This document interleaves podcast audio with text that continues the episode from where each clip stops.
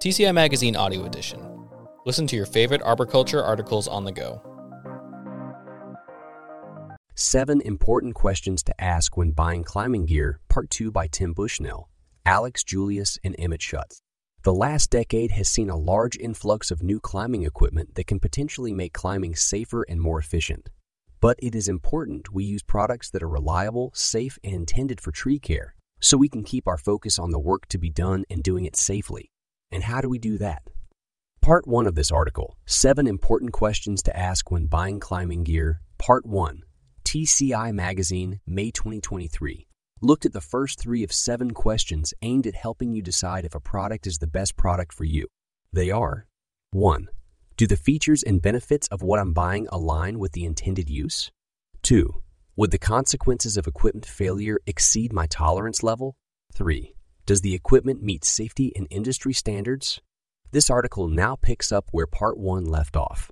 Question 4. Are the instructions comprehensive? This piece of the buying decision might actually be easier to accomplish online than in person. That's because product instructions are becoming a thing of the past, at least the hard copies that accompany the product. There should be guidance with the product on where to get the instructions online, for example, a QR code. If not, that's a red flag. Some of the information to look for within the instructions may include the following manufacturer name and address. It's good to know where the product is being manufactured. Serial number and markings decoder. This should tell you the date the item was manufactured. Are you receiving an item that sat on the shelf for years? Standards the product adheres to. It can get tricky when the manufacturer is in a different country than your applicable standards. This one can take considerable effort. See question 3 in part 1 of this article. Size range. If you are a person of average size, then this probably doesn't matter. If you are not, then understanding size range can avoid annoying and sometimes dangerous misfitting. Life expectancy. Infinite. 10 years. Single use. Understanding what the manufacturer says about life expectancy of their product helps align your expectations and justify, or not, the cost.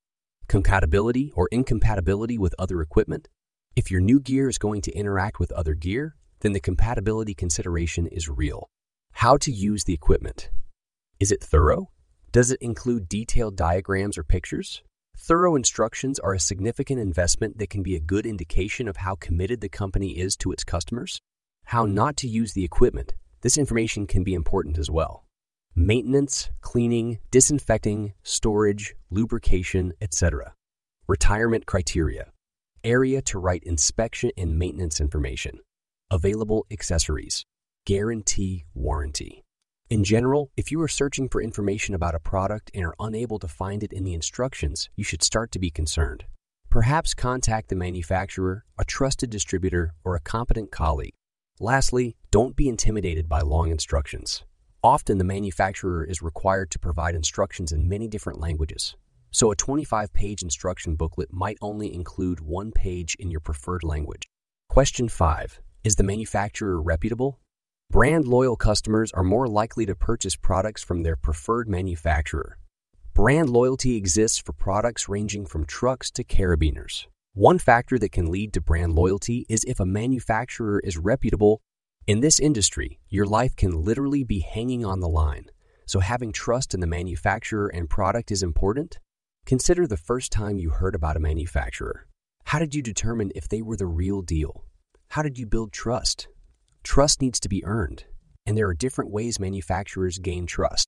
Manufacturers can gain trust through longevity, transparency, and commitment to the industry, to name a few ways. When making a purchase, you should ask yourself Do I trust this manufacturer? If you aren't certain of your answer, you should investigate further.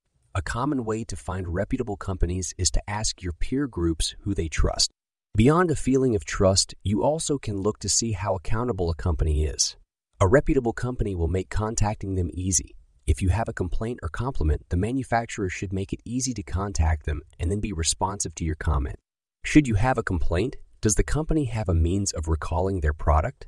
If they use serial numbers, they likely have a way to recall a certain batch of their product to ensure nothing defective remains in the hands of end users. In addition, does the manufacturer issue recalls or safety notices? This is a good sign that they take accountability for their product, listen to their end users, and are constantly improving. Manufacturers who need to meet industry standards in the manufacturing process should clearly state the applicable standards. Manufacturers will often ensure quality standards are clearly marked on websites and products and in advertisements. This is not much different from how an arborist will clearly indicate to customers their certifications or credentials. Question 6. Is the seller reputable? What makes them reputable? Much like with the manufacturer, it is our responsibility to determine what makes for a reputable seller. It could be as simple as saying, if they sell any product from a manufacturer I respect, then that's enough. But is it enough? Do you know you're actually getting the product they've advertised? Consider the following analogy. If you wanted to purchase a great breakfast and chose a diner with six menu items, all breakfast, your chances of getting a great breakfast are high. If they didn't make a good breakfast, their chances of staying open become slim as their reputation diminishes. Comparatively, if you went to a restaurant that serves breakfast, lunch, and dinner, you'll still likely get a good breakfast.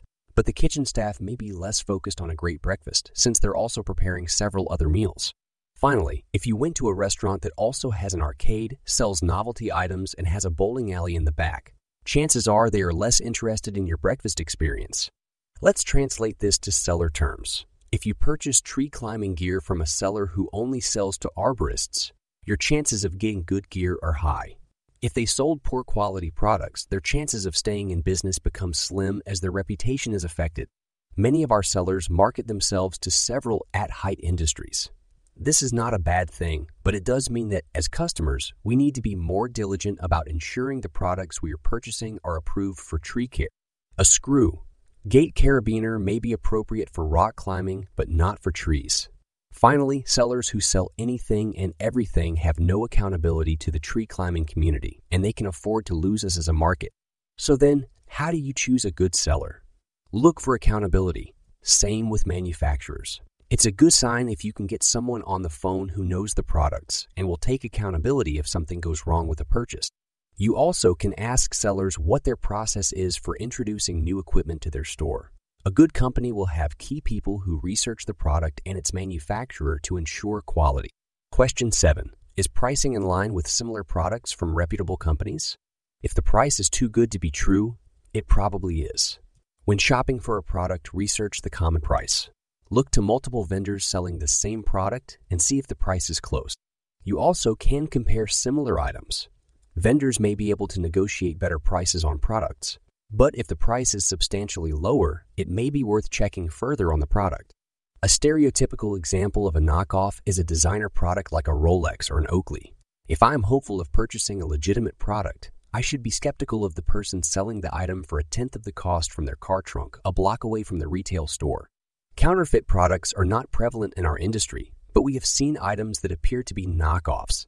That is designed to closely resemble or appear to be the authentic product these knockoffs may not be tested to the same standards. Products often require an investment in research, development, and testing. This investment in research and development may be reflected in the price of the product. Manufacturers can potentially reduce the cost of a product by copying a product on which another company has already done the research and development. A substantial price difference could indicate the product is of inferior quality or not tested to the same standard. Conclusion in the absence of comprehensive regulations, it is up to us, as the end users, to determine what criteria we employ for determining what equipment is safe to use. There is no right answer, but getting it wrong could spell disaster. We leave you with some parting words of wisdom. Don't make assumptions.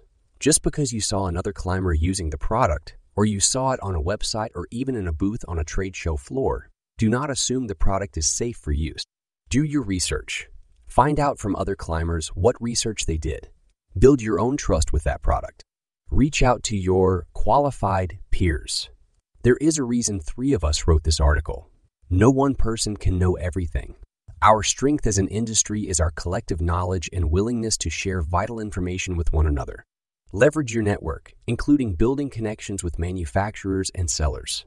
A reputable company will appreciate being asked particularly a manufacturer that spent good money on product development and testing. Proceed with caution. A lack of any one of these things doesn't mean the product is necessarily bad. The US does not have good standards for our manufacturers, so there could be inconsistencies even among reputable manufacturers. But if you start to see a pattern of red flags, stop and reevaluate. Keep asking questions, lots of them. Inquire directly with manufacturers and sellers. If something isn't adding up, or you can tell you're getting the runaround, they might be trying to hide something. But if you can reach a real person who will answer questions clearly, that is a good sign. It is a good sign they know what they're talking about and that it's important to them that you understand. If it's too good to be true, it probably is. If the price is too inconsistent with similar products on the market, something could be wrong. Much like if you found a truck on Marketplace or Craigslist for $25,000 under Kelley Blue Book, you would be suspicious. Compare prices with other sellers and make sure you aren't getting duped. Seek accountability. Look for indications that the manufacturer is willing to stand behind its product. This could include a product guarantee, a contact page dedicated to guiding you to the right person on staff to answer your questions, or even just a working phone number. It costs a lot for a manufacturer to go through all the right channels, gaining proper testing. If you want to support these companies and future innovations, purchase responsibly. Determine your own personal criteria for what's okay. With U.S. standards as minimal as they are, it is up to you to determine how much digging is necessary. Perhaps you just want to see an end marking. Perhaps just seeing it on a reputable seller's website is enough for you. Or maybe you really want to dig and find that declaration of conformity and visit the testing facility. That might be a bit much and expensive, but it is entirely up to you how much homework you want to do. Consider developing a company policy so you can consistently evaluate new equipment brought into the field. At the end of the day, it is your life and those of your employees on the line. What's it worth to you or them? Special thanks to the following contributors Kevin Bingham at Singing Tree, Fabio Cardarelli at Kask, Chris Cowell at Treemagineers, Chris Delavera at Buckingham Manufacturing, Jason Dial at Height, Melissa LeVangie Ingersoll at Women's Tree Climbing Workshop, Brandon Nance SherrillTree, Toby Sherrill, SherrillTree, and Bill Weber ArborWear. Tim Bushnell, ECTSP and ISA certified arborist, is an arborist skills specialist with the Davey Tree Expert Company, an accredited 49 year TCIA member company based in Kent, Ohio. He chaired the ANSI 300 committee and participated as a voting member in current and previous ANSI Z 133 revisions, 2006 and 2012. Tim is a past head technician for ISA's ITC. Most recently, he received the TCIA Pat Felix Volunteer of the Year Award and ISA's Millard F. Blair Award for exceptional contribution to practical arboriculture. Alex Julius, She here, is the Employee Development and Safety Training Specialist at the Davey Tree Expert Company. She is a board certified master arborist and certified tree worker climber specialist and is tree risk assessment qualified. She is the co author of Tree Climber's Guide, 4th edition, and resides in Urbana, Illinois. Emmett Shutts, CTSP, is a supervisor of arborist skills trainers at the Davey Tree Expert Company. He is a Connecticut licensed arborist and lives in Connecticut with his wife and two sons. Want to stay up to date on the latest audio edition of the TCI magazine? Subscribe to us on Apple Music, Google Play, Spotify, or wherever you listen to podcasts. To check out more of what TCI Magazine has to offer or to subscribe to the print magazine, visit tcimag.tcia.org.